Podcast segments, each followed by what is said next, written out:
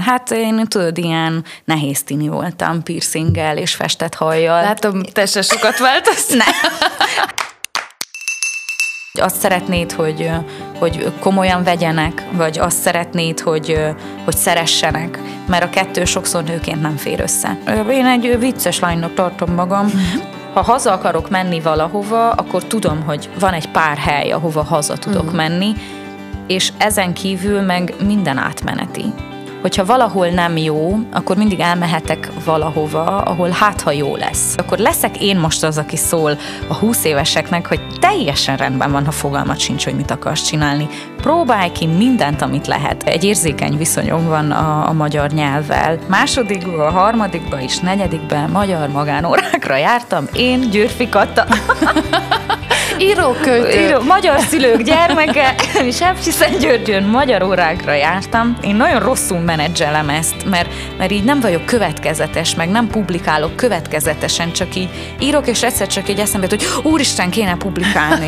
Azt hinné az ember, ha így visszanézek, hogy te, hú, milyen tudatos vagyok, hely. Azt jól összeraktam magamnak. Ehhez képest, ahogy az előbb is mondtam, hogy teljes káosz. Ez itt a Pertú, háromszék legközvetlenebb portré podcastje. Ha tudtam volna, hogy ilyen kérdéseket fogsz feltenni, készülök egy kicsi irodalom elméletből. Ez itt a Pertú, háromszék legközvetlenebb portré podcastje. Különleges karakterek, érdekes életutak, motiváló, példaértékű tevékenységek és persze jó sztorik. A házigazda Máté Kincső. Sziasztok, elérkeztünk egy újabb Pertuhoz, ne felejtjétek, a különböző közösségi médiás felületeken továbbra is számítunk arra, hogy egyrészt bekövettek bennünket, más részt a kis csengőt azért nyomjátok meg, hadd értesüljetek a legfrissebb tartalmainkról. Ha van ötletetek arra vonatkozóan, hogy kit hívjunk meg a Pertuba, szokás szerint most is elmondom, bátran, bátran gyertek a javaslatokkal, jobbnál jobb neveket kapok egyébként ötlet gyanánt. A mai meghívottunk apropóján el kell mondjam, hogy régi jó ismerősről van szó, és épp itt kikapcsolt mikrofon mikrofon mellett már említettem is neki, hogy azért annak is megvan a varázsa, amikor az emberi régi jó ismerősökkel találkozik. Úgyhogy költőként, drámaíróként, egykori slammerként, és színházkritikusként, és íróként is, meg hát újságíró kollégaként is valamelyest, de Györfi Kata ül itt velem szembe. Szia Kata! Szia, sziasztok! Avassuk be esetleg a Pertud nézőit, hallgatóit, hogy tényleg itt kikapcsolt mikrofon mellett elbeszéltük, hogy évek telnek el egy középiskolai ismerettség óta, és olyan öröm látni, hogy mi minden történik ennyi esztendő alatt a másik életében, hogy én tényleg nagyon vártam a mai beszélgetést. Na, de mindenek előtt mi újság, hogy vagy? Jó, jó, köszi, tényleg ezek tényleg nagyon jók, amikor valahogy az ember e- egy helyről indul, uh-huh. végül is egy alomból vagyunk, Igen. és kikötünk ugyanott, vagy az útjaink, hát nem ugyanott, de az útjaink valahogy így folyamatosan intersektálják igen, egymást. Igen. Hol itt, hol magyar szóval. Igen, igen, meg mindig jó, hogy hogy bízhat az ember a másikba valamiért ebből az egy, alomlev, egy alomból levés. Igen ürügyén, igen. vagy miatt. Igen. Mondjuk el az egy almot? Így rögtön a legelején? Elmondhatjuk a gondolat. Nem és csak olyan jól esett nézni most, amikor készültem a mai beszélgetésünkre, hogy felsejlett előttem a részletek a bolyongás meséiből, fotó, az egykori Osonó Diákszínház, mm. illetve hát most is megvan, csak a mi egykori közös múltunk, ugye innen az ismerettség. Mm. De, de tényleg nagyon igazad van, én bárkivel találkozom azóta is bármilyen helyzetben, mm. közegben. Egyrészt öröm látni, hogy ki honnan indult és hová jutott el, mm másrészt valóban talán mentalitás szintjén egy kicsit, uh-huh. kicsit mindannyian ugyanazt visszük magunkkal. Uh-huh. Úgyhogy ezért is örültem. Hát jó, hogy elcsíptünk egyébként, mert örömmel hallottam, hogy Amerikából jöttél most nemrég haza. Igen, igen. Tudom én, hogy te sokat jársz kész, de milyen manót csináltál Amerikában? Egy pár hete értem pont vissza, ott voltam egy írói rezidencia programon, New York államban egy Art Omi nevezetű alkotói rezidencia program keretén belül volt az írói rezidencia program, a idei második um, ilyen köre, úgymond, uh-huh. de lehet oda menni, ez itt a reklám helye, alumniként most már mondhatom, vagy az előtt is mondtam, hogy lehet jelentkezni, ha az ember képzőművész, vagy építész, vagy táncos, vagy akármilyen író, nem én voltam az első magyar nyelvű írót, a, a 25 vagy 30 éve létezik ez a rezidencia program, és szóval nem én voltam az első uh-huh. magyar, és nem én akarok lenni az utolsó sem, úgyhogy jelentkezzenek az emberek. Nagyon jó volt uh, És ezt hogy kell elképzelni egy ilyen rezidencia programot? Nekem teljesen idegen a dolog, hogy, hogy kimész, kapsz lehetőséget arra, hogy nem tudom, leüljél, és heteken keresztül mondjuk írjál? Vagy? Van erről egy anekdótám. Na. A válaszom egyszerűen az, hogy igen. A bővített változatot A bővített verzió az, hogy Ugye romániai állampolgárként vízumot kellett kérni arra, hogy belépjek az Egyesült Államok határain belül, és elmentem ügyesen szépen felöltözve a bukaresti um, nagykövetségre, és ott én úgy képzeltem el, hogy egy ilyen irodába beülök majd, és a nagykövet ott fog engem kérdezni, hogy én mit kell csinálni, ehhez képest egy ablakról ablakra menős ilyen dolog van. Giseus megoldás. megoldás és ott én azt hittem, hogy ilyen tiszta angollal kell beszélni, ehhez képest nálam fiatalabb vagy velem egyidős hölgyekkel egy erős román akcentus kérdezte ugyanezt, hogy ugye be van írva, hogy rezidencia programra megyek, de az mi? Aha. Mondom, hát megyek írni. Mit csinálni? Amerikába? Mondom, igen. Angolul? Mondom, nem, magyarul. Magyarul írni Amerikába, de azt nem lehet itthon, vagy nekem ahhoz, vagy mi köze van a tanulmányaimhoz. Mondom, jaj, semmi, én így író vagyok, és így megyek oda írni. De hát azt otthon nem tudod csinálni, mondtam, hogy hát végül is, de igen, szóval van egy kicsi ilyen, azon kívül, hogy négy hétig egy teljesen izolált környezetben vagyunk, ez egy nemzetközi rezidencia program, szóval mindenhonnan a világról ja, hívtak meg. Akkor. Igen, 11-en voltunk ebbe a körbe, és hát az ideális, sőt, szinte extravagánsan, luxusos körülményeket. Wow. Hát most így érted nekem, luxusos Mondom, körülmények. volt medence például. Volt, csak mivel hideg volt, ezért így nem, ja, nem úsztunk már, de nem, nem egy ilyen, mm, nem is tudom, hollywoodi filmes luxust kell elképzelni.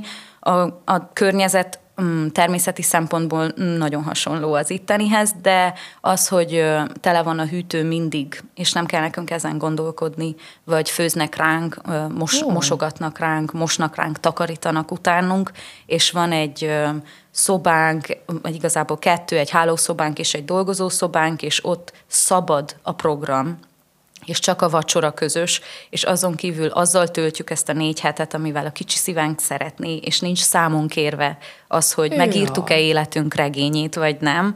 Ez egy, nekem egy luxus állapot. De ez egy zseniális dolog, igen. hogyha alkotói szemszögből is igen, nézed. Igen. Tehát, hogy még csak nem is a kényelemért tudod, hanem tényleg nem. akkor ezek szerint minden feltétel adott, hogy arra az igen, egy dologra hogy csak, csak ezt kell csináljam. Zseniális. És ezen kívül mm, amit, amiért Amerikáig kell menni, az a networking. Uh-huh. Tehát minden hétvégén uh-huh. olyan szerkesztők, olyan folyóiratok, olyan hát ilyen közegekből jöttek alkotók, fordítók, stb., akikkel itthon vagy egy európai környezet ben nem tudunk találkozni. Tehát ez egy ku- kurátori folyamatnak Jaj. az eredménye, hogy, hogy ez a 11 ember volt ott, és ez már alapból úgymond egy ilyen elismerés, vagy egy ilyen hát helyzetben. jelent valamit. Igen, jelent valamit. Ez most furcsa, hogy, hogy olyan, mintha magamról most így nagy dolgokat mondanék, de nem, mert vagyis igen is, de közben egy tényleg óriási lehetőség volt. Tehát én a legnagyobb alázattal próbálok erről beszélni, hogy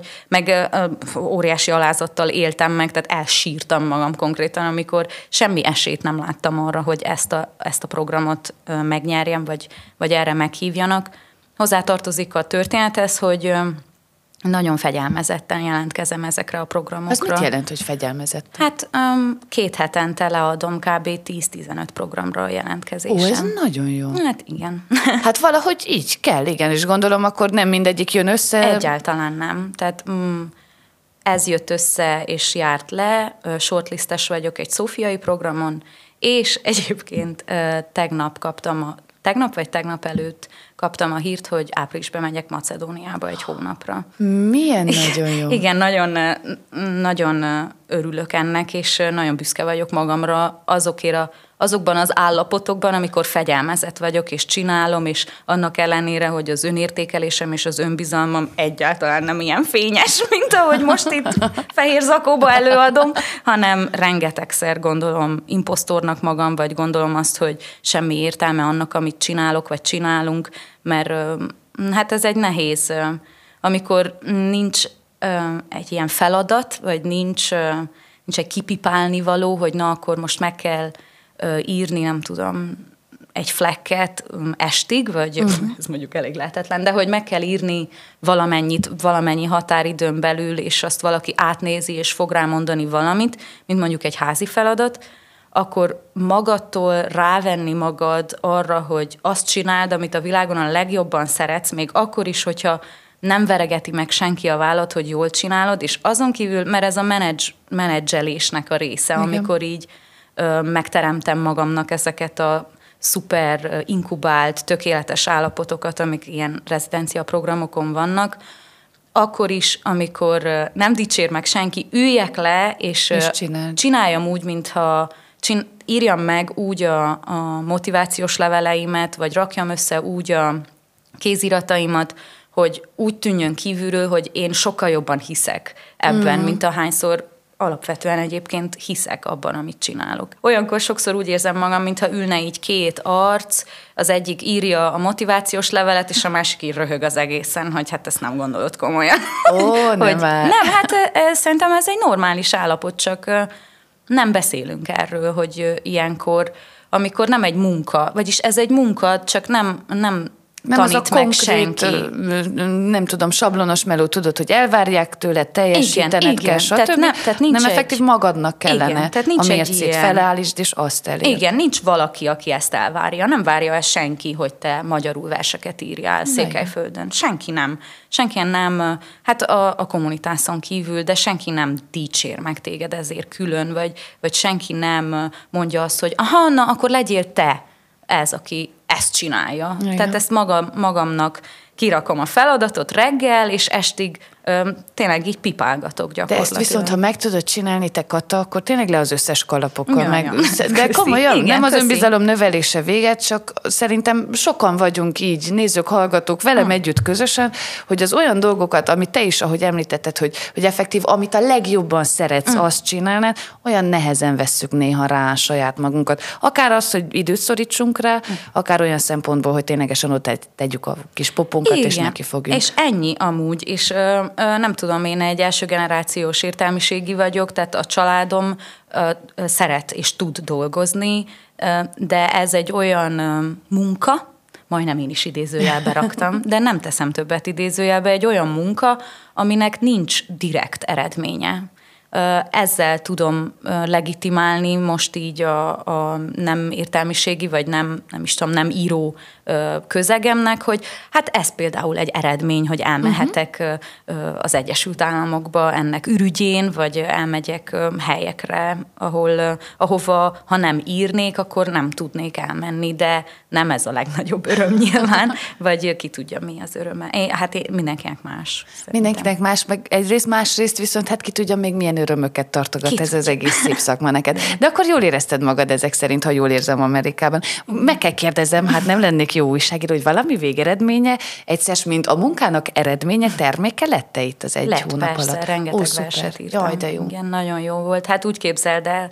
én ugye ilyen posztapokaliptikus verseket írok, nincsenek benne emberek, csak így a természet omlik össze, és nézzük meg, hogy az új kötetembe. Igen, ezt akartam kérdezni, mert ezt a kis bogarat beültették az én fülembe és az online felületen, már elhangzottak, hogy klímaköltészet, jól mondom, ehhez a műfajhoz, igen, vagy igen. nem is tudom, stílushoz sorolható. Ez egy egészen új, egészen izgalmas dolog, nem nagyon klímairodalomról már ugye uh-huh. hallhattunk, én klímaköltészetről nem annyira, uh-huh. de akkor ezek szerint ilyen nagyon-nagyon új vizek felé tapogatózó hát, líra szintjén. Uh, magamhoz képest uh-huh. új ez, ez a climate poetry, én még nem hallottam ennek a magyar verzióját, de akkor nevezzük így, klímaköltészet. Uh-huh nek, tehát e, ebből az irányzat, erről ez az irányzat felől sok mindent lehet visszaolvasni századokkal ezelőttről. Szóval igen, nem... ilyen nagyon komoly gyökere, hagyománya van? Hát tudod, minden nézőpont kérdése. Mondjuk igen, szóval... hogy olvasol egy verset. igen, igen, igen. Ha úgy akarod olvasni, akkor nagyon sok 19-20. századi vers is, ha tudtam volna, hogy ilyen kérdéseket fogsz feltenni, készülök egy kicsi irodalom elméletből, de, de hogy sok minden visszaolvasható ilyen szempontból is.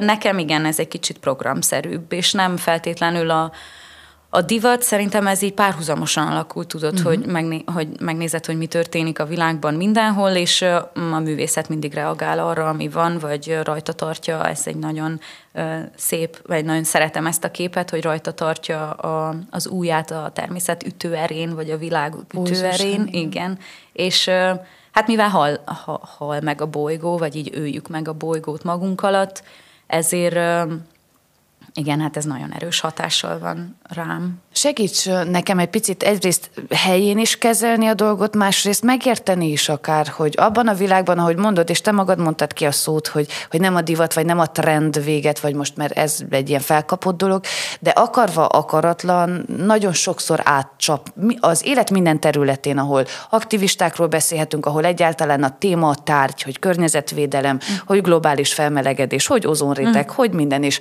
sorolhatnánk évtizedekre visszamenőleg akár. Szóval amikor ezek szóba kerülnek, én azt érzem ma már az átlag emberen, és bocsánat, hogy kimondom, egy kicsit, mintha meg lenne csömörölve a uh-huh. témától, mert mintha túl lenne tolva. Uh-huh lehet nemes egyszerűséggel csak arról kellene beszélni, hogy tényleg ne hagyd ott a szemetedet flekenyezés után, tudod? Uh-huh. És ehhez képest erről szól nagyon-nagyon erőteljesen uh-huh. a világ. Egy ilyen szituációban, ahol mindenhol is ez csöpög vissza, hogyan tud mondjuk konkrétan a vers, hogy tud a, a líra, hogy tudnak a rímek, hogy tud a, a mindenkori én, aki megszólaltatom a verset ebben úgy helyet kapni, hogy ne kapjon csömört az ember tőle.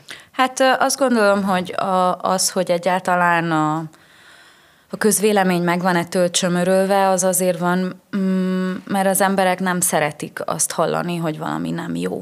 És valami azért nem jó, mert ők, vagy az előző generáció, vagy a, a hárommal ezelőtti generáció rettenetes döntéseket hozott, és, és hagyta ezeket megtörténni. A, az újjal mutogatás egy kicsit tényleg hát ilyen ellenszenvet tud kiváltani, és nyilván politikai érdekek is vannak a mögött, hogy ez így túl van tolva, nem akarok semmi összesküvés elméletet felhozni, vagy nem gondolom, hogy az Illumináti vezeti a, a, a médiát, vagy, a, vagy azt, ahonnan az emberek tájékozódnak. Szerintem nincs túl tolva, az emberek mm. nem elég kíváncsiak arra, hogy nem hiszik el, hogy ez történik. És, és tényleg baj van. Hát óriási baj van, de és akkor visszamegyek az én területemre, hogy ez nem, ez nem aktivista szövegírás, mm. ez nem, nem azért van, hogy hogy az emberek rosszul érezzék magukat tőle, vagy, vagy nem, nem újjal mutogatok, hogy ez miattatok van, és nézzétek meg, mi történik, hanem ez egy nagyon személyes élmény, ez, ez mm, annak az élménye, amikor nem tudom, ha, ha nézem a, a ha, ha nézem a, a képeket, vagy a, vagy a videókat arról, hogy szemétszigetek vannak a, a, az óceánban, és ezek tőlünk teljesen, mm, számunkra teljesen láthatatlanok amúgy, tehát Igen. ha csak így ránézel az óceánra, nem egy szatelitről, hanem, hanem mondjuk így ez az óceán partján, és láthatatlan, de ott van az eredménye annak a rengeteg rossz döntésnek, az mit vált ki bennem, és engem ez akármennyire katasztrofális és szomorú, engem ez inspirál. Mm. Meg ezek végtelenül drámai szövegek, tehát mm. itt semmi, azt szoktam mondani, hogy, hogy ismerős minden eleme annak, ami, ami benne van a szövegekben, de valahogy mégis olyan, mintha egy másik bolygón történne, van, hogy megfordulnak a dolgok, van, hogy az egészet egy, egy őz szempontjából nézzük, van, hogy a, vagy olvassuk, van, hogy az egész olyan, mintha egy madárnak a tollán, Jaj, tolláról néznénk végig, ahogy végigég egy erdő például, és hogy, hogy ilyen mikro-makró képek, tehát semmi, semmi tényleg lelkiismeret furdalással nem lesz az embernek tőle, de engem végtelen szorongással tölt el ez az egész, és ezt a szorongást próbálom annyira eltúlozni azt, ami most van, vagy elvinni a végletekig, és, és ö, onnan visszajönni ide, és elolvasni, hogyha nem hiszik el, vagy ha nem ha hihetetlennek tűnik, hogy, hogy hal meg a bolygó alattunk, akkor esetleg nézzük meg, hogy mi tud ennek a vége lenni, és tényleg ilyen apokalipszis variációkat írok gyakorlatilag egy-egy versbe. Illetve persze a, azon kívül, hogy kicsit így eltereljem, climate poetry is, de erős hatással vannak rám a háborúk is, amik történnek. Igen. Szóval nem így ülök le verset írni, hanem van egy csomó jegyzetem, és azokból tényleg játszom ezzel, játszom a világ végével. Jó, ez milyen fontos. Ja, ez mekkora Erős mondat. gondolat, igen, ezt majd kiragadjuk ügyesen. De egyébként igen, és nagyon jól fogalmazod meg ez a játszol a világ végével, mert valahol kicsit minden művészeti ág, aki komolyan gondolja saját magát, az, az ugyanezt teszi. A majdani elérhetetlen, lehetetlen, végtelennel mm. próbál egyfajta kezet rázni, és megtalálni, hogy mi a kulcs ennek. Na jó, jó, úgy belemelegettünk itt a költészetbe, az a baj, itt a, látod, az egy alomból vagyunk egyrészt, másrészt imádjuk a Jó, költészetet hogy nem mind a raktunk ide le egy verset, és kezdtük el elemezni mindenki Igen, nagy reméljük, hogy még mindig itt vannak egyébként a Bocsi. tártó nézők, hallgatók, de egyébként mielőtt bezárnánk ezt a rövidke kis zárójelt, én azért ezt szeretném mondani, hogy nagyon jó. Tehát én, én klíma irodalomból például regényeket, novellákat Hmm, igen, olvastam az mennek, utóbbi igen. időben, zseniálisak, és egyébként tényleg szerintem nagyon jó, hogy ennek van magyar nyelvű képviselője Hm, nem is egyedül akár vagyok. költészet terén. Tehát, hogy na, jó, hogy vagy nekünk, és kíváncsian várjuk szám szerint a második kötetedet, de erről egy picit később, mert ha kötet, és apropó, akkor egyrészt van valami a dobozomban, amit elő szeretnék venni, neked másrészt viszont meg kell kérdezelek téged is, hogy tudod-e, hogy Nem néztem mi a meg. rendszere. Nem nézted Direkt meg? úgy csináltam, hát Jaj, én, ö, tudod, hogy én, vagyis, hogy nem tudom, hogy tudod-e, de én, a, mikor bemutattad az első kötetem itt Szentgyörgyön, megkérdezted, hogy szeretném-e a kérdéseket előre. Tényleg milyen és mondtam, hogy nem szeretném, mert felkészülök véletlenül, Véletlen. és en, vé, véletlenül, és itt elveszti az egész a spontaneitását, Mhm. és nagyon erős önfegyelemre volt szükségem, hogy ne nézzek végig Jaj, de jó. egyet se. Csak így, ú, ú, oké, jó, ez így jó lesz, belehallgattam, eddig. Jó, Eddig és nem onnantól- tovább. Igen, igen. Akkor valószínű, hogyha az elején állítottad le a történéseket, akkor nem nagyon nyílt ki. Ez egyébként vadi új Hát. Hogy? um, viszont tárgyakat szoktam én a dobozba Obviously, elrejteni, igen. és abban bízom rendszerint igen, hogy ezek a tárgyak valamit eszedbe juttatnak. És a kötetet nem véletlenül említem, mert akkor most elő is veszem egyrészt az első tárgyat, másrészt az első tárgy az rögtön egy kötet lesz. Ó. De arra foglak kérni, hogy te olvast fel, hogy a Spotify és minden nemű podcast hallgatók is tudják, hogy milyen könyvet fogsz a kezedbe. Édes Istenem. Nagy Kálmán, kis magyar nyelvtankönyv, különös tekintettel a nyelvhelyesség mindennapi kérdéseire. Szuper kritérium. Járt-e valaha az életben ez a könyv a kezedben? Hát ha csak, oh, hideg is kirázott. ha csak nem, hát elképzelhető, hogy járt, mert így visszahoz dolgokat. Na, itt lesz a lényeg. igen, hogy mit a- hoz vissza? Mit hoz vissza? Mintha terápiára járnék. a, azt egyből, és szerintem nem pont ez a, a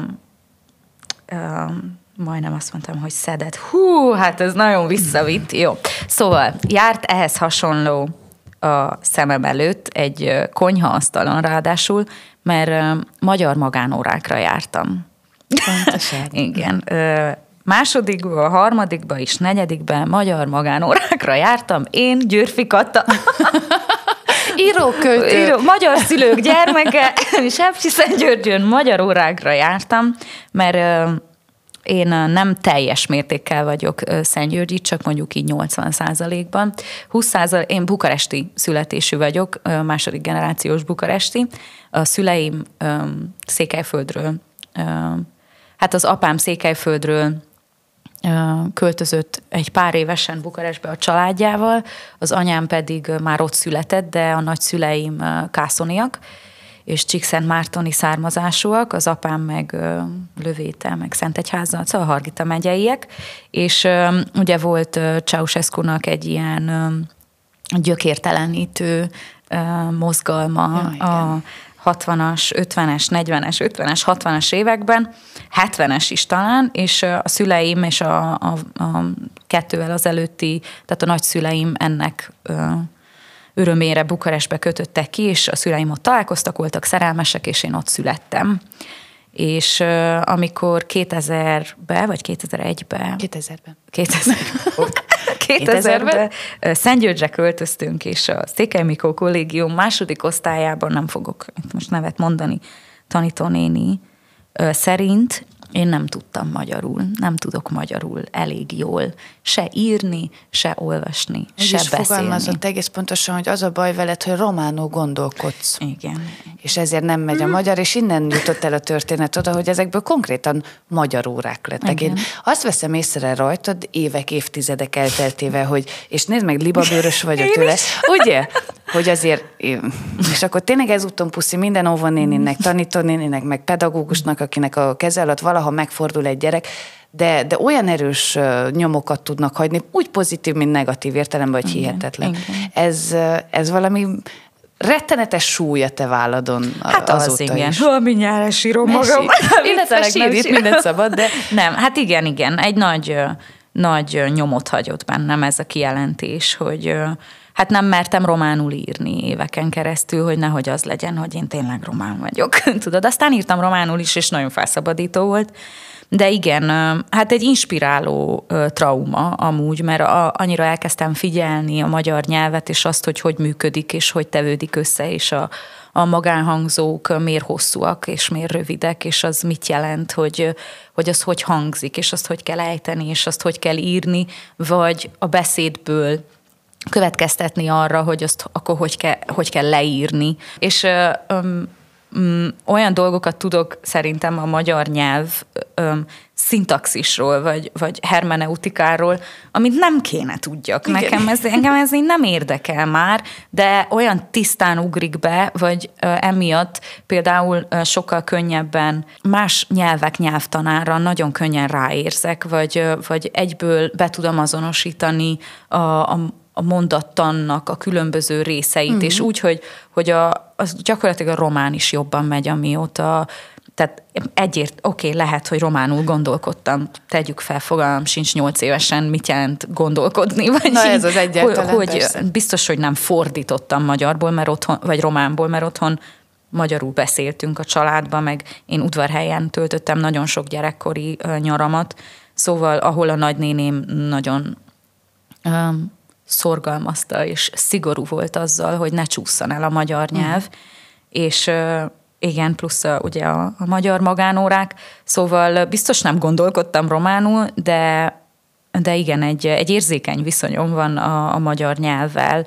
Nem, nem is történelmi, a magyar nyelv történelmével, vagy ilyesmi, hanem, hanem a magyar, konkrétan a magyar szavakkal, vagy a magyar... Azon gondolkodom közben, hogy látod, hogy mennyire, és tényleg minden örömben ott van egy kevés öröm is ilyes formán, hogy milyen vagány pozitív hozadéka lett, mert például most a költészeteddel, a verseddel kapcsolatban te magad fogalmazol folyamatosan úgy, hogy a szöveggel való munka, Igen. dologság van úgymond Igen, akkor, igen. amikor az ember nem feltétlen mindig csak érzésből, intuícióból nyomja ki a Jaj, szavakat, hanem azzal munka van. És ez, amit mondasz, hogy akár idegen nyelvek, nyelvtana Hm. könnyebben megy, lám, meghálálta magát a Meg persze, jaj, köszönöm szépen a tanítónéninek, akartam küldeni neki egy kötetet, de majd küldök a másodikból, hogy, hogy tényleg, hát ha ő nincs, akkor ha ő nem frusztrál be kegyetlenül engem, akkor ott második osztályba, akkor nincs ekkora figyelmem. tudja ma fogorvos lenni, vagy agysebész. Milyen jól keresnék.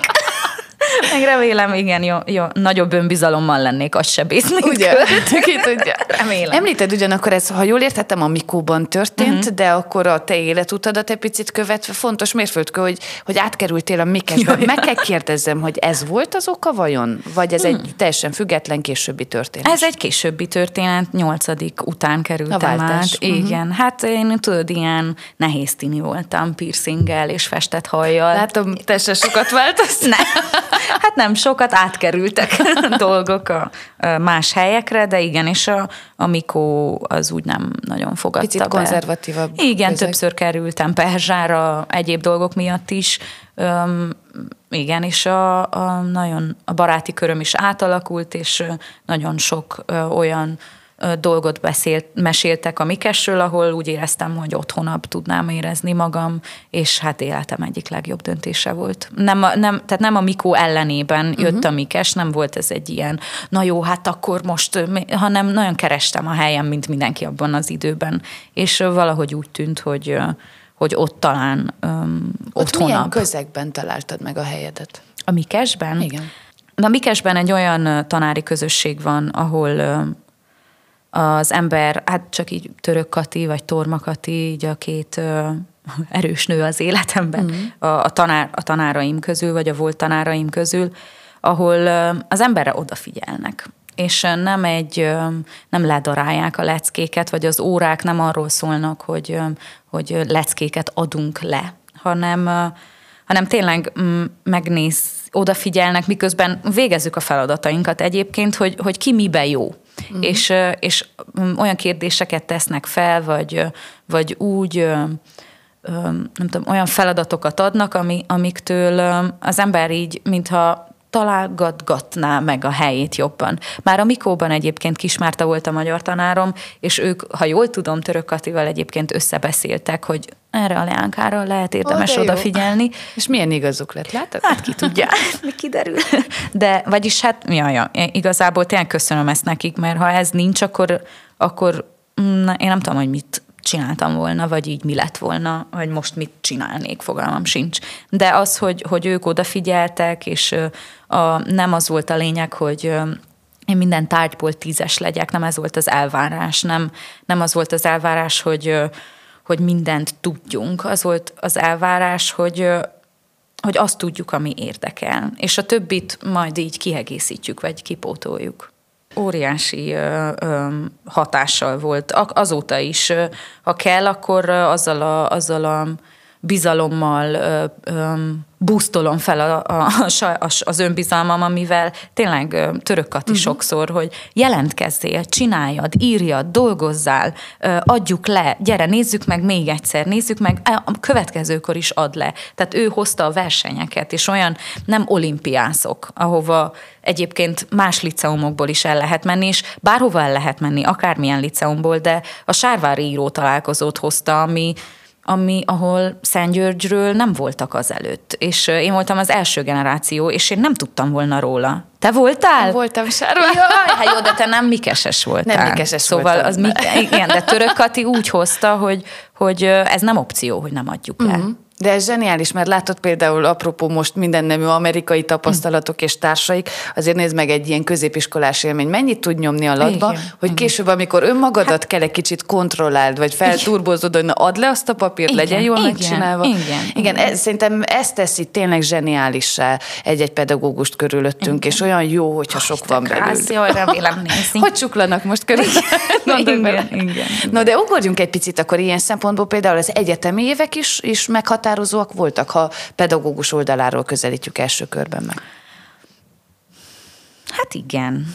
Mm, akkor már félig felnőtt vagy, tudod, az már úgy nincs már akkora hatással rád egy, egy, egy professzor, meg az akadémiai közeg nem olyan intim már, mint az iskolai, meg ott sokkal több a diplomácia, vagy egyrészt ilyen akadémiai magázás van folyamatosan, tehát az már is ad egy ilyen távolságot, de azt gondolom, hogy az osztályvezetőmnek mai napig jóba vagyunk Ungvári Zrínyi Imrével, én filozófiát végeztem Kolozsváron alapképzésen, neki tehát ő etikát tanított, ami, ami adja magát, hogy olyan, és ráadásul öten voltunk az évfolyamon, filozófián, magyar szakon, szóval olyan vitáink tudtak kialakulni, amivel tehát valódi kérdésekről beszéltünk, és ezek olyan, ezek is olyan alap, alapkérdések, amikre azóta is visszatérek egyébként, hogy, hogy megmutatta mindig az akadémiai oldalát, de mindig volt helye a vitának, és uh-huh. abban, hogy hogy vitázol, hogy,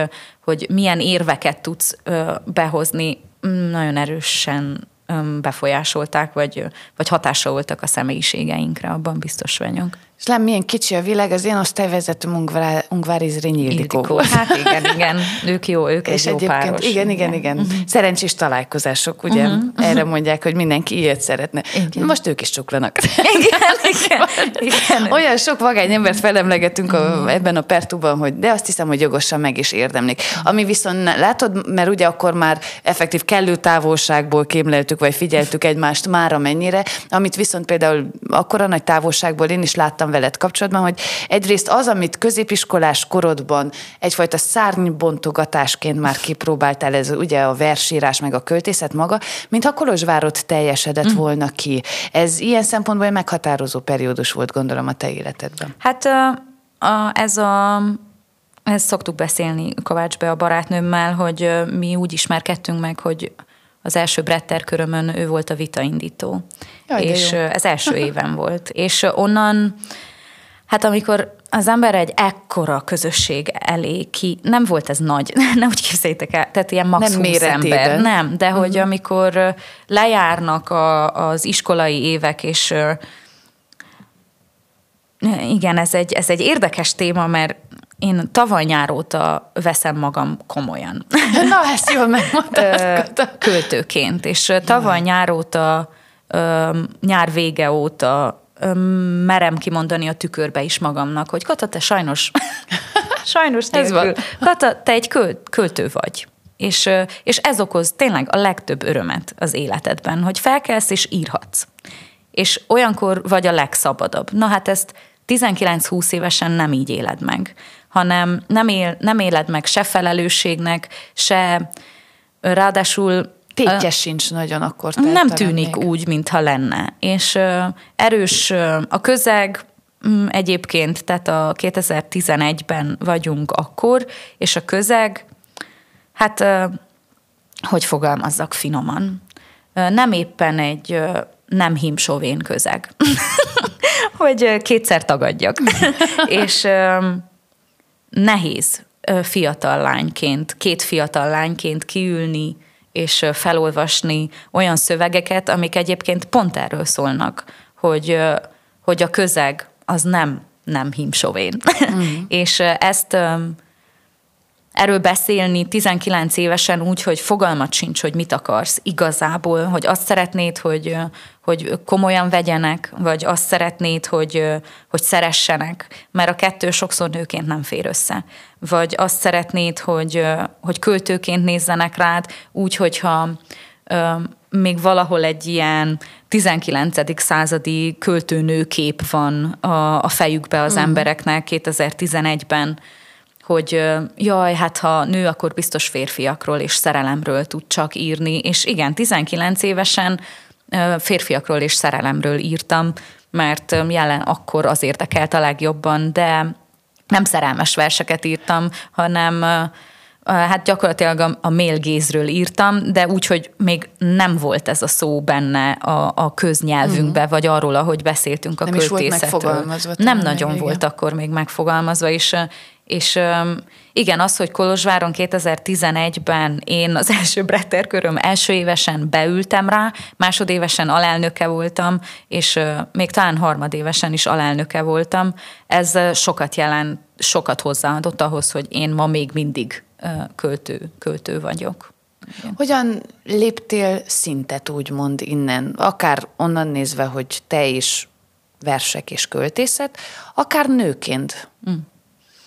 Hú, hát öm, egy, csom, egy csomó ideig, szerintem évekig, vagy tényleg rengeteg évig tapogatóztam. Fogalmam se volt, hogy, hogy én ezt most szeretném-e csinálni, vagy én ezzel tudok-e igazán azonosulni, hogy én, hogy én verseket írok, és ez mennyibe ehhez mennyire járul hozzá az, hogy én nő vagyok, vagy mennyire járul hozzá az, hogy én hány éves vagyok, vagy hogy mit tanultam, vagy hogy mi érdekel, vagy hogy nem vagyok egy ilyen tipikus, melankólikus, nem is tudom, szomorú lány, aki ül otthon, és bámul ki, a, a, miközben esik az eső, és de ez is vagyok egyébként, de nem ilyenből írtam a verseimet, vagy mai napig nem. Tehát nem egy ilyen elaléló melankóliából mm. írom a szövegeimet. Ez hanem... a romantikától túlcsordított ablakon igen, nincs, Igen, de azzal sincs semmi baj, csak nem csak ez az egy út van nőként verseket írni, tudod. Persze. És ez... Ö,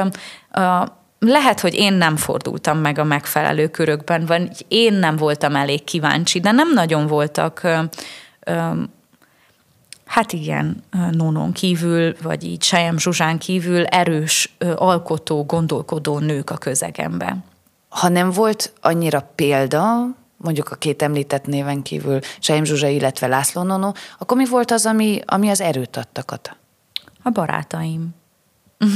Adorjáni Pannával éltem éveken keresztül Pesten, aki nagyon hasonló kérdésekkel küzdött, vagy nagyon hasonló állandó ilyen identitás megkérdőjelezésbe voltunk tényleg éveken keresztül. Nem tudtuk, hogy hogy akkor mi most így, akkor tájt kezdett alakulni a Kárpát-medencei tehetséggondozó uh-huh. cucc, és attól kezdve így politikai lett minden, és nehéz volt mm, nehéz volt úgy lenni erdélyi, hogy erdélyi író, hogy egyből kaptál pecséteket, vagy egyből... Megbélyegeztek. Nem is tudom, annyira nehéz erről beszélni, mert az ember tényleg, ahogy az előbb is mondtam, amikor leülsz írni, nem, nem erre gondolsz, hogy, hogy te most hol szeretnéd ezt publikálni, kit érdekel, nem is Just annyira... Nem több emberhez meg hát olvassák én, Meg annyira többedleges, tehát nem is gondolsz a publikálásra. Nem Még is, arra sem? Dehogy is, hát az sokadlagos, tehát annyira, mm, én, én egy nagyon rossz self-manager vagyok, pedig azt szoktam megkapni, hogy opportunista vagyok, de, de nem, tehát én nagyon rosszul menedzselem ezt, mert, mert így nem vagyok következetes, meg nem publikálok következetesen, csak így írok, és és egyszer csak így eszembe hogy úristen, kéne publikálni.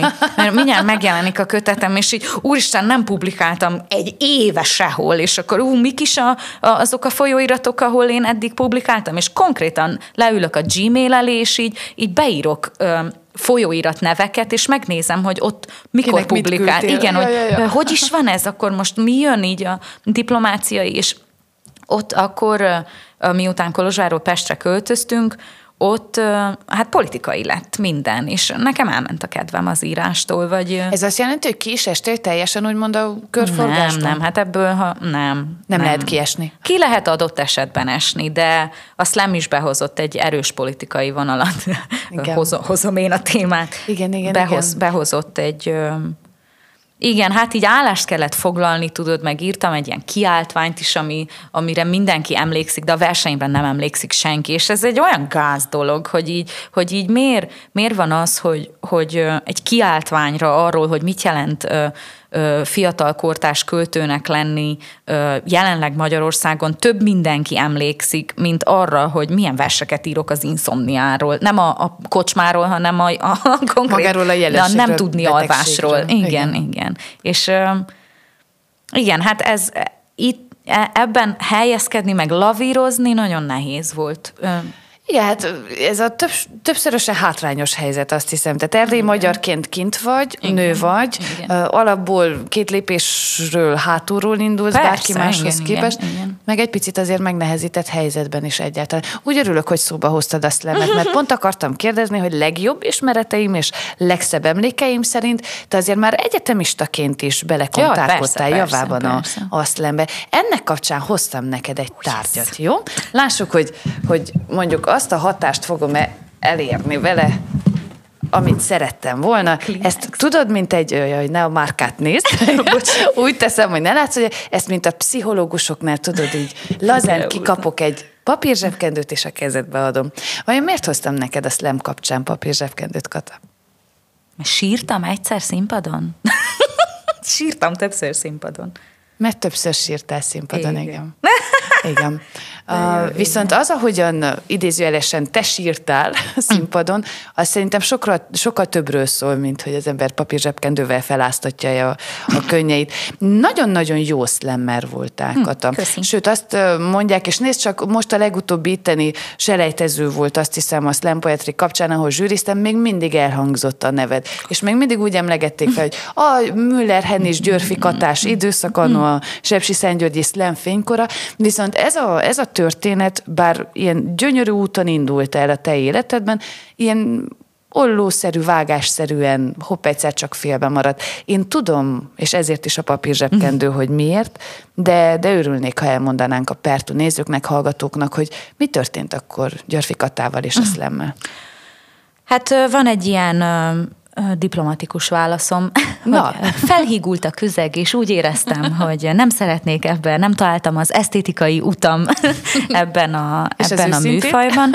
Az őszinte az, hogy volt egy szakítás, amit én bevittem egy selejtezőre, egy országos bajnokság selejtezőre, aminek az előző évi külön díjasa voltam, zsűri külön díjasa, és selej, de ez nem jelent semmit, ez egy demokratikus műfaj, de valahogy olyan selejtező körbe raktak, ahol humoristák zsűriztek.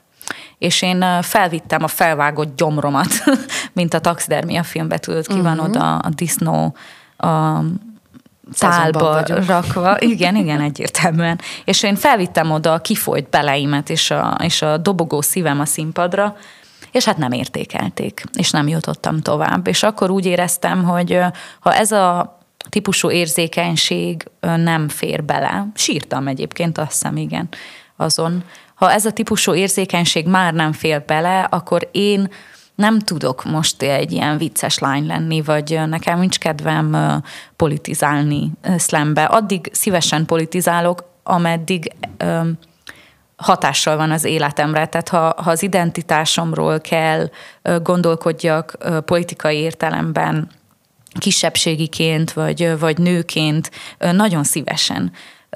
De olyan csak azért, mert az megy, és csak azért, mert lehet vele úszítani, vagy, vagy ez tud egy közös gyűlölködés lenni, akármilyen irányba.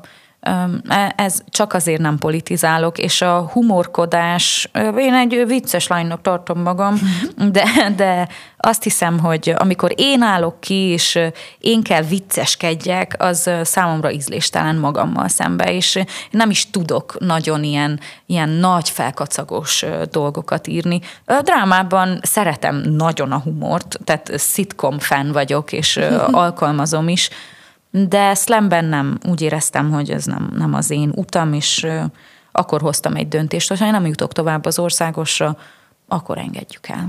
És akkor úgy elvágtad ott a Igen. fonalat, hogy azóta Igen, se. Nem. Na ennek kapcsán én azért bízom benne, hogy lesz még az a pillanat, amikor újra, újra nem tudom, hát a szabad verselésnek a slam az egy olyan formája, ami szerintem rendkívül jól áll neked, illetve Köszönöm. hogy a te szavaidat lopjam, Isten igazából azért volt szerintem nagyon jó helye a slam poetrének a te életedben, mert egy kicsit mintha újra felfedezted volna a színházat benne. Igen, Talán egy korábbi interjúban mondtad el te magad, hogy egyfajta ilyen visszakacsintás volt oda, illetve az Osonóból hozott tapasztalatok. Azon gondolkodom mindeközben, hogy időben, hogyha ott járunk, hogy ugye te magad mondtad el, de akkor avassuk be a Pertu nézőit, hallgatóit is, hogy a Kolozsvári Egyetemi évek után Budapestre költöztél, ott slam poetry, ott színház kritikus, és ott kezdtél lenni. Igen, igen. Hát- Effektív hát... ott indult a történet, hogy akkor ebből a, ez a slamből fakadó színház színházhoz való visszakacsintás, ez elvitt abba az irányba, ahol picit már a színház komolyabb szerepet is vállalt az életedben. Hát én színház fenomenológiából írtam az alapképzéses szakdolgozatom, szóval a színház soha nem tűnt el, és nem... Milyen jó dolog, ilyen folyamatosan lappangol Igen, ott volt. igen, uh-huh. hát mint egy jó trauma, tudod. Így, amíg fel nem dolgozott Még marad. terápiára? Már nem. Már nem. Igen én rájöttem, hogy én szeretek jó színházat nézni, és jó színház egy helyen sok, egyszerre dömping fesztiválokon van. És hogy lehet ingyen fesztiválokra menni, úgyhogy akreditáltatod magad, és ahhoz kell írni színházról.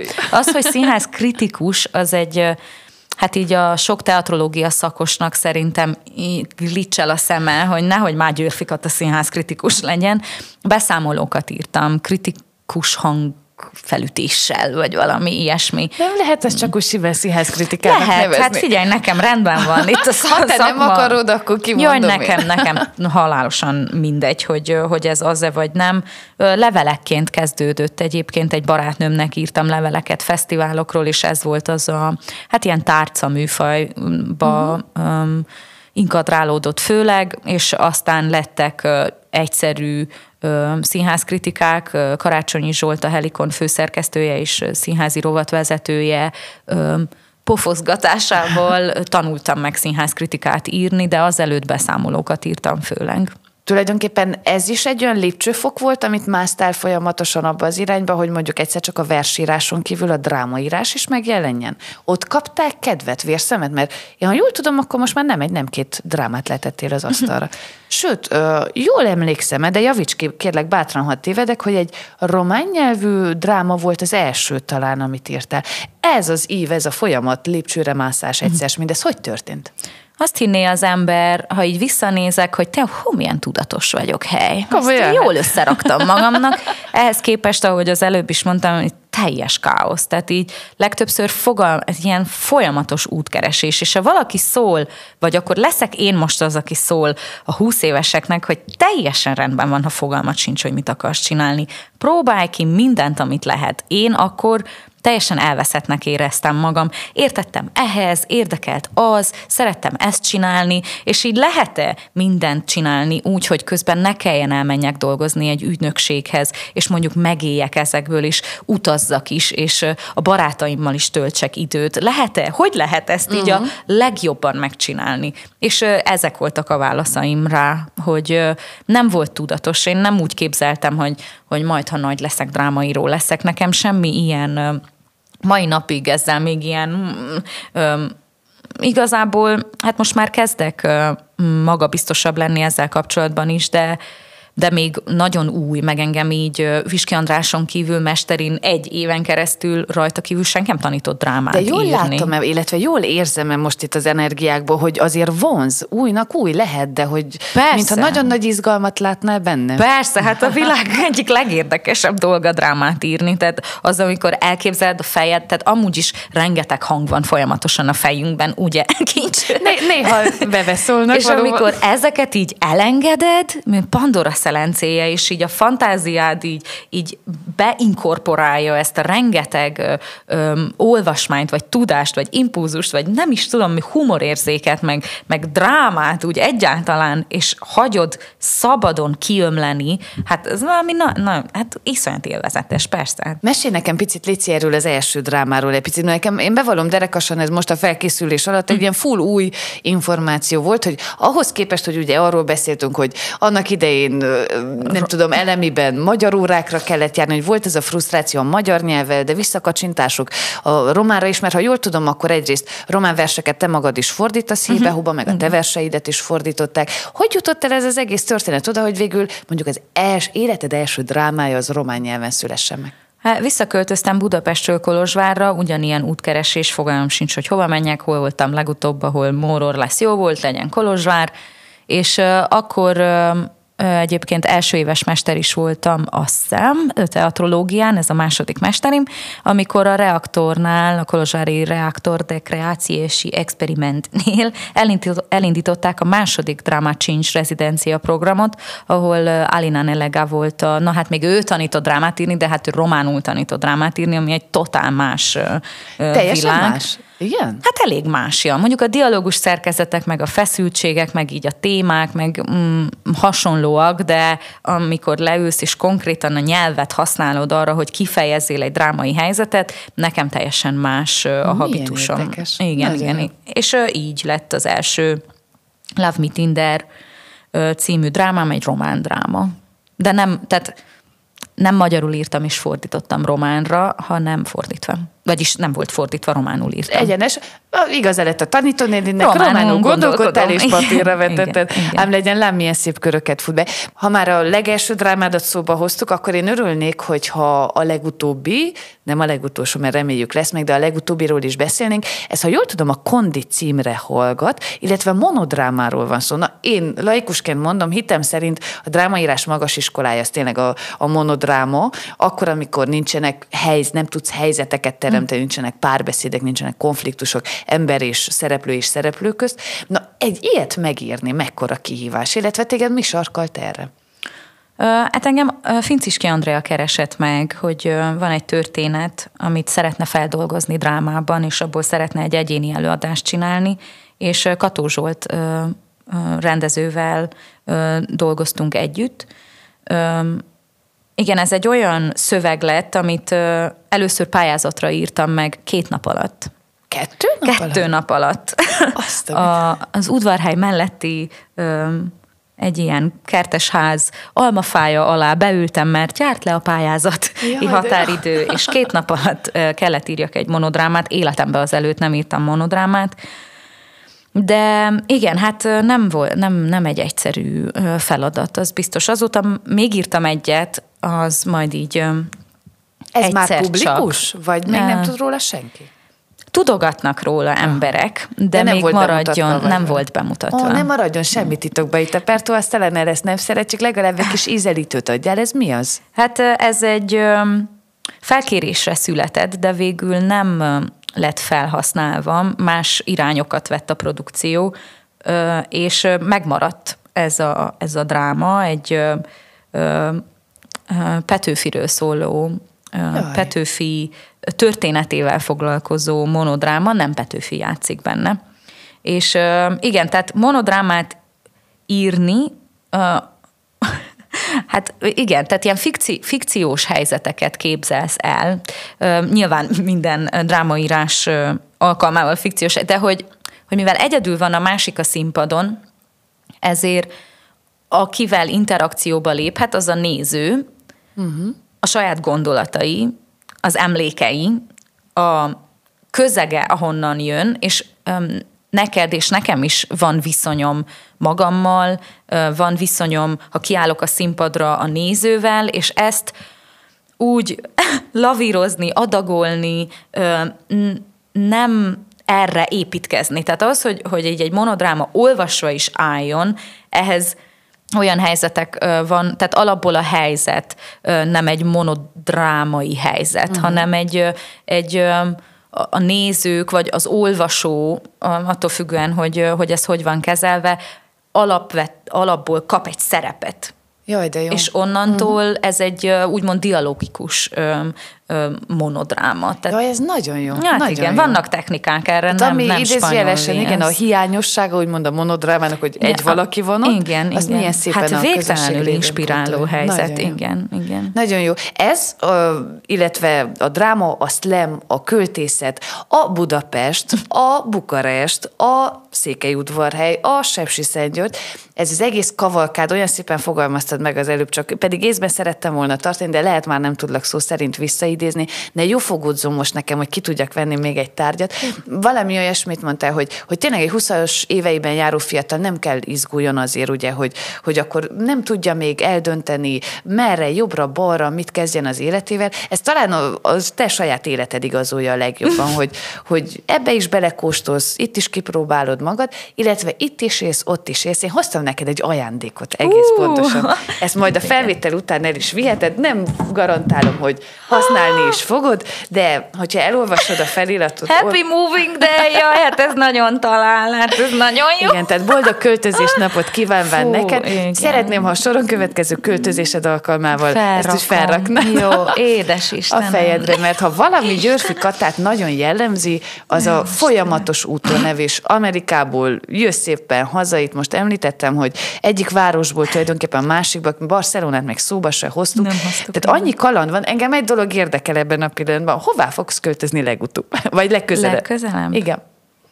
Hát most jó, nagyon jó a kérdés egyébként, mert pont valami olyasmit fogalmaztam meg magamnak most, amikor haza költöztem, úgymond, vagy eljöttem Barcelonából, hogy ez a sok költözés mindig azt az illúziót tartotta fenn bennem, hogy hogyha valahol nem jó, akkor mindig elmehetek valahova, ahol hát, ha jó lesz. Uh-huh.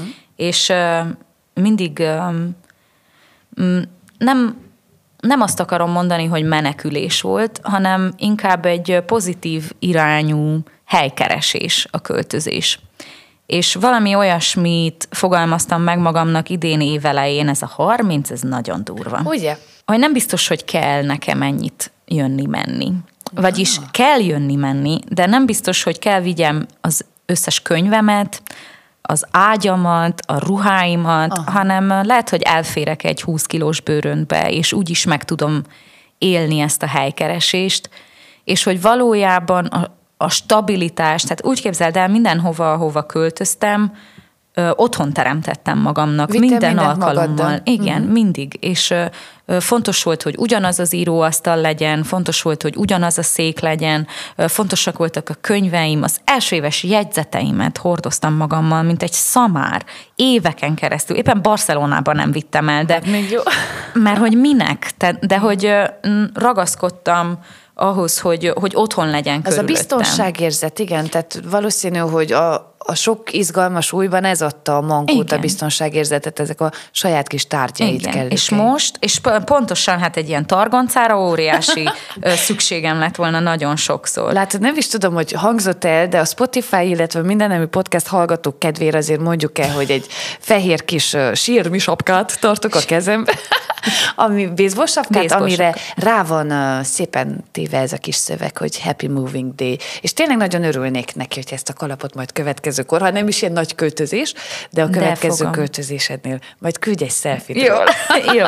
Igen, és a, a, az a következtetés, amire való, valóban jutottam, és ezért durva ez a 30, hogy, hogy rend, rendben van, ha akarok jönni-menni, nem biztos, hogy a teljes origómat át kell mindenhova rakjam, és ha van egy ilyen bázisom, amit nem merek az otthonomnak nevezni, mert hogy az otthon ott van, ahol én vagyok, meg ahol a kutyám van, de hogy, hogy a, ha, ha én ha haza akarok menni valahova, akkor tudom, hogy van egy pár hely, ahova haza tudok uh-huh. menni, és ezen kívül meg minden átmeneti. És nyugodtan jöhetek, mehetek. Nem kell nekem hosszú távon gondolkodni sehol.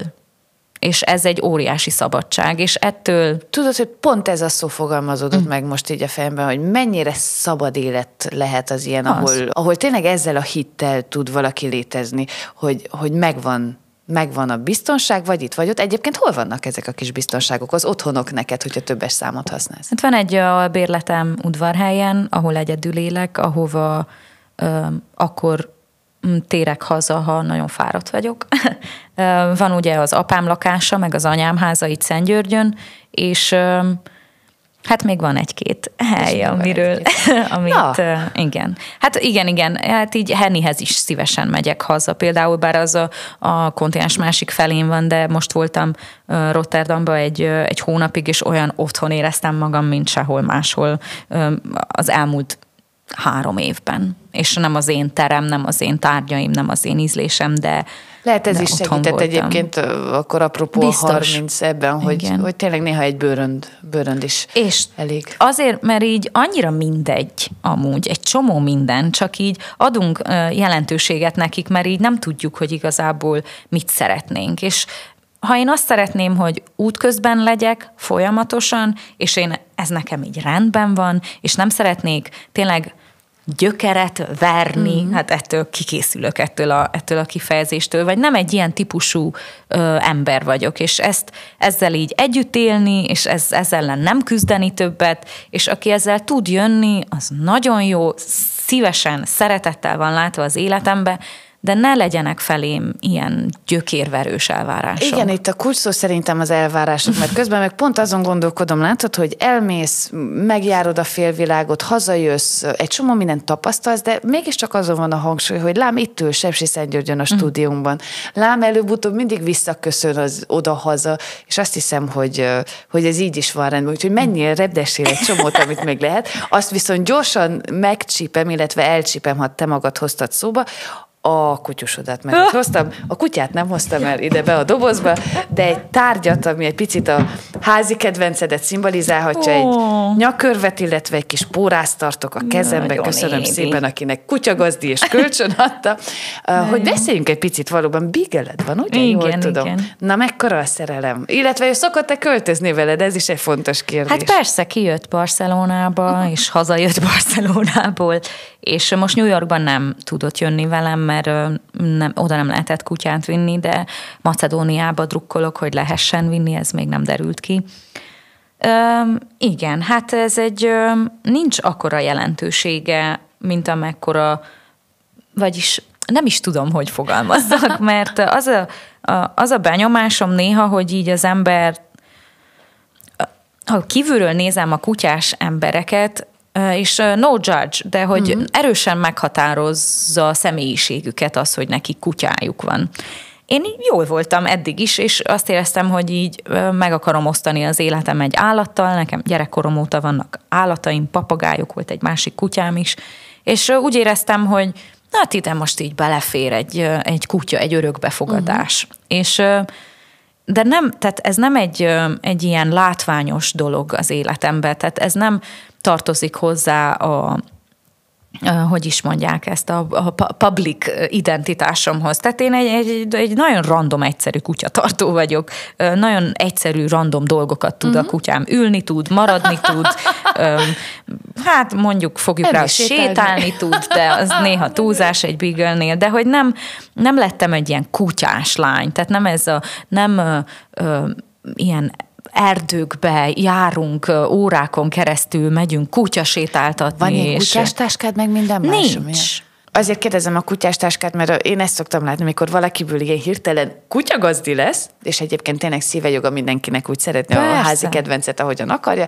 de akkor igen, az első látványos átváltozás, ez a kellékek megjelenése, stb. stb. De akkor neked valami másról szól ez a drága, drága kutyus? Nem szól nekem így egy másik élet, uh-huh. aminek így van autonóm élete, az életeink együtt vannak, de nem, tehát persze teljesen cringe vagyok, amikor a kutyával vagyok, gügyögök, műtyögök, pütyögök, de ezt nem látja más, tudod? Ebben, ebből, nem mutatod. Nem, hát nyilván a közeliek tudják, de, de egy fegyelmezett kutya, nem egy, nem alszom vele, vagy nem, tehát nem nem egy, nincs egy nagyon durva, intim viszonyunk. Mm-hmm. Imádom persze a, a leg, szívesebben vele töltök időt, mindenkit beleértve. Tehát, hogy, hogy és, és ő az első. Tehát ha a döntést kell hozni, hogy hova kirándulok, vagy hol nyaralok, vagy, vagy mit csinálok aznap, ő az első. Miatta megyek ki először a lakásból, vagy tehát a hétköznapi életemet erősen befolyásolja, de az identitásomat nem. Tehát egy ilyen vagy bármit is jelentsen ez az identitás. Most néha így bekapcsol, ilyen cinikus vagyok, hogy, hogy dehogy is, hát nagyon fontos, persze, attól, hogy, hogy De van a kutya. kutyás verseket nem fogsz írni. Édes Istenem, dehogy is.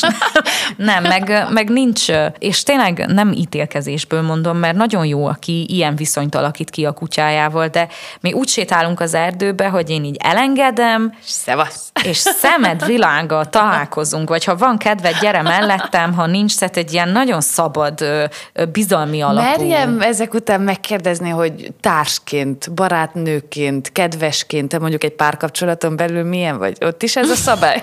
Erígy fiam, ahová akarsz, hát, aztán az biztos, hogy igen, fontos, hogy, hogy egy, egy autonóm élet. Tehát, hogy, és nem egy detached, nem egy ilyen elválasztott élet, tehát együtt élünk uh-huh. a mhm. kutyával, és együtt tudok élni emberekkel, nem erről van szó, de um, legyen igen, meg nem. mindenkinek a sajátja. Hát ilyen. tudod, két külön ember találkozik, legyen, legyek az mondjuk én az egyik, és a kapcsolat az biztos, hogy hogy az azon belüli szokások, vagy, vagy dinamika, vagy feszültségek, viszonyok két emberből tevődnek össze, és ha, ha valaki valami olyanra vágyik, amit én nem tudok adni, akkor az nem a mi kapcsolatunk. Ő valami igazából másra hm. vágyik. Szóval, hogyha valaki valamire vágyik, akkor tényleg nézze meg távolról, hogy, hogy én hogy vagyok a kutyával. Mert ez igen, lehet, hogy egy ilyen analógikus viszonyt fel lehet állítani. Köszi, ezen el fogok gondolkodni. Hát ott pedig nem is volt szándékos. Drága Katám, én napestig el tudnék itt még beszélgetni veled, az az igazság, és jaj, mennyi minden nem került még, szóval mm. most értünk a pasi témához. Ja, ja. In, innen lehetne majd még folytatni, és reméljük egyébként, hogy fogjuk is, de van, van még egy utolsó tárgyam, amit most már akkor így zárásként előveszek, bár tény, hogy beszéltünk róla, de akkor hadd mutassuk meg egyrészt konkrétan, hogy miről is van szó. Györfi Kata, te alszol mélyebben című első kötetét mm. tartom a kezembe. Vagyok annyira szerencsés, hogy ahogy korábban említetted, egy közös bemutató égisz alatt én magam is lapozhattam, beszéltünk róla. Nagyon várjuk a második mm. kötetedet. Egyébként jövő tavasszal úgy, úgy ígérted, hogy jövő 2025. tavasszal. 25. 25 Igen, igen. Na hát akkor aztán pláne. Mm akkor most már nagyon várjuk, tényleg. Kapjad össze magad még egy-két mm. ilyen írói rezidenciás program, és pák meg lesz. De ha már oly sokat beszéltünk versekről, költészetről, én nagyon örülnék, hogyha tényleg megajándékoznál minket egy versel. És bár én nekem itt vannak ilyen kis kedvenceim bejelölve, de azt most kilopom, úgyhogy rád bízom, hogy melyiket szeretnéd esetleg. Ö, Nem olvassatok az újakból. De, hát hogy ne? Előveszem hát, a telefonom. Akkor Azt ezt most gyorsan egyet vágunk itt, mert Kata hozza a telefonját. Baj? Nem, nem, nem, megoldjuk. Megpróbálok ugyanúgy. Sőt, én addig szóval tartom a Pertú kedves nézőit és hallgatóit, mert van egyébként mondandunk. Egész pontosan ilyenkor a műsor vége feléhez közeledvén el szoktuk mondani, hogy egyrészt köszönjük a figyelmet, másrészt Facebook, Instagram, TikTok, Spotify, Apple Podcast, Google Podcast, YouTube, és azt hiszem, hogy mindent felsoroltam, szóval az összes létező helyen kövessetek be bennünket, várjuk az ötleteket, tippeket, legyen egy izgalmas meghívottja a műsornak azáltal is, hogy ti ajánlotok. Egyébként bátran lehet esetleg, nem tudom, privátban is írni, ezt kevesebbszer szoktam elmondani, de rászoktatok, úgyhogy most már hangsúlyozom ezt is. Szóval írjatok nekünk, jöjjetek tippekkel, és nagyon fontos, egy hét múlva is hallgassatok, illetve nézzetek meg bennünket, mert hogy akkor is lesz egy nagyon izgalmas beszélgetés. És akkor szerintem zárásként gyere, drága Kata, Köszönjük szépen egyrészt, hogy itt voltál, mert akkor ez már a búcsúszava is. Jaj, de jó. Versekkel jó. fogunk, nem annak, hogy Azzal vége van. zárni, de ez igen. nagyon jó, drámai illik a személyiségem. Viccelek. Na, de viccet félretévés mielőtt neki kezdesz, nagyon köszönöm, hogy itt voltál. Ja, én is köszönöm a És nektek is köszönjük. Igen, köszönjük tényleg. Aj, talál ide, tényleg. Na, szép. A vége. A vége a sötétség, amelyben a csillogás, a szöszölés és a körvonal is sötét, amelyben nincs semmi határ, nincs mélység, és nincs kevésbé sötét. A vége ott van, ahonnan hiányzik minden, és egyszerre nem hiányzik. Nem nélküliség, amely helyet csinál a semminek, hanem nélküliség és teljesség. A vége valószínűleg ellenállhatatlanul keresni a csillogást, a szöszölést, és megtalálni a megnyugtató sötét körvonalakat, amelyeken belül és kívül sincs semmi. A vége a meleg, amelyben a csillogás, a szöszölés és a körvonal is meleg, amelyben minden túlfolyik, nincs meder és nincs túl meleg. A vége abban a melegségben van, ami nem ígér elviselhetőséget, és egyszerre kívánatos. Nem megélés, amelyet várni érdemes, hanem hátborzongató ácsorgás. A vége valószínűleg hagyni, hogy a csillogás felidézhetetlen emlékké égjen a szemeimbe, hagyni, hogy megvakuljak. A vége a mozdulatlanság, amelyben a csillogás, a szöszölés és a körvonal is mozdulatlan, amelyben nincs szándék, nincs igény lélegezni, és nincs légszomj. A vége minden utolsó megmozdulása. Nem mozgáshiány, amely előrejelzi az ölelést, hanem rezzenéstelen levegőtlenség. A vége valószínűleg mozdulatlanul megküzdeni a szöszölés akaratával, és végkimerülésesen szorítani ökölben az örökké valóságig.